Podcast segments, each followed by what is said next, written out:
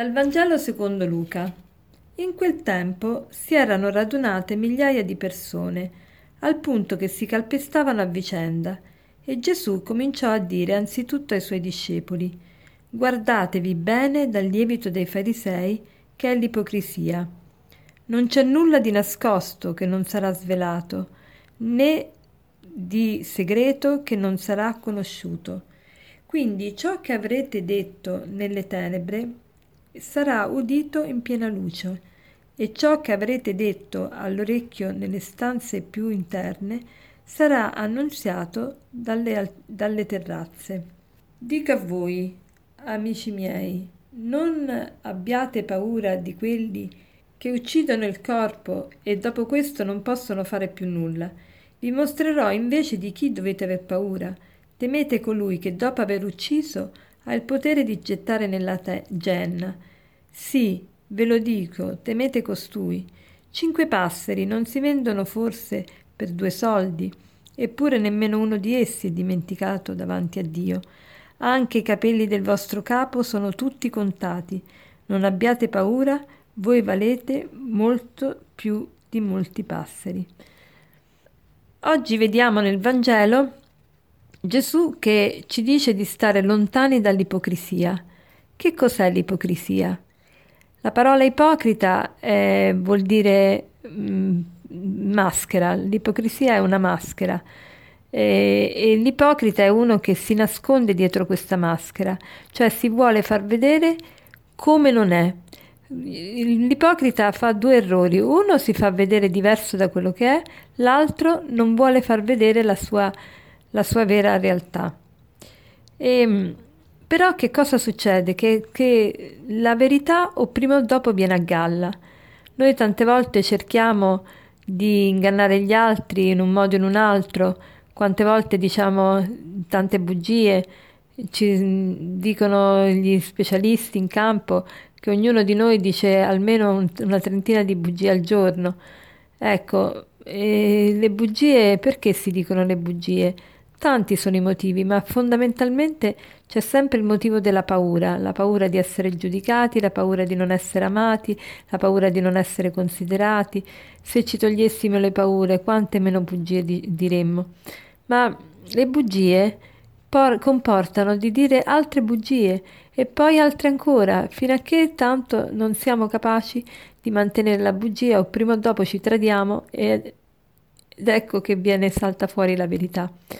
Allora la verità o prima o dopo viene sempre a galla, sempre viene a galla. Allora che cosa ci dice il Signore? Oggi ci dice questo, ci dice tu cerca di essere vero fino in fondo, sincero fino in fondo, non essere ipocrita, non cercare di, di mascherare la tua realtà, perché così facendo chi, a chi fai del male? A te stesso. E poi dice, non, non, non dobbiamo avere paura di quelli che uccidono il corpo, ma non possono fare nient'altro. Dobbiamo aver paura della seconda morte. Qual è la seconda morte? La condanna. La condanna che, che ci viene inflitta.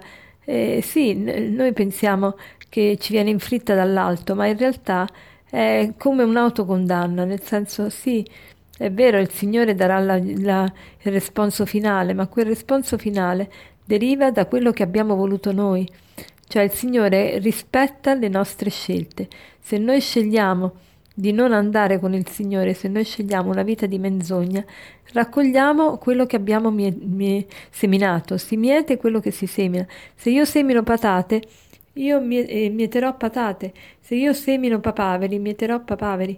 Quindi volete sapere quanto mieterete? Cercate di vedere quanto state seminando.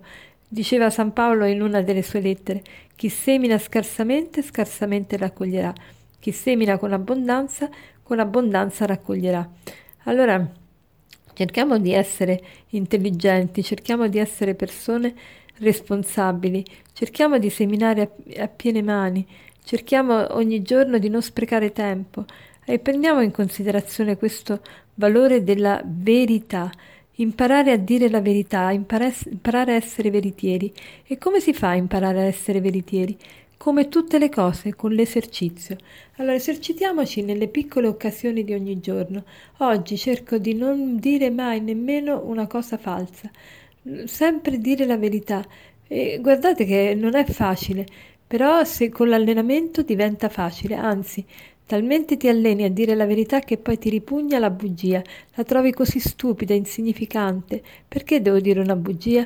Perché non devo fare... È vero che, che tante volte noi lo facciamo per non far sapere i nostri affari agli altri, ma uno non è tenuto a dire tutta la verità, però mai è, ten- è tenuto a dire la bugia. Non, possiamo, non dobbiamo dire a tutti la verità perché non tutti hanno il diritto di sapere le cose nostre, ma questo non ci autorizza a dire il falso, questo ci autorizza invece ad essere persone discrete, persone che sa- si sanno far rispettare, persone che sanno mettere i paletti e non persone sprovvedute che lasciano entrare e uscire le persone nella loro vita così come eh, in balia delle onde e degli istinti. Allora, oggi facciamo il proposito di essere veritieri, di dire la verità.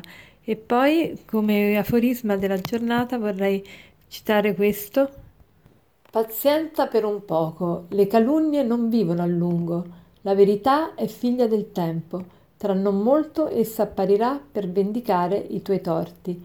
È di Kant questa frase. Buona giornata.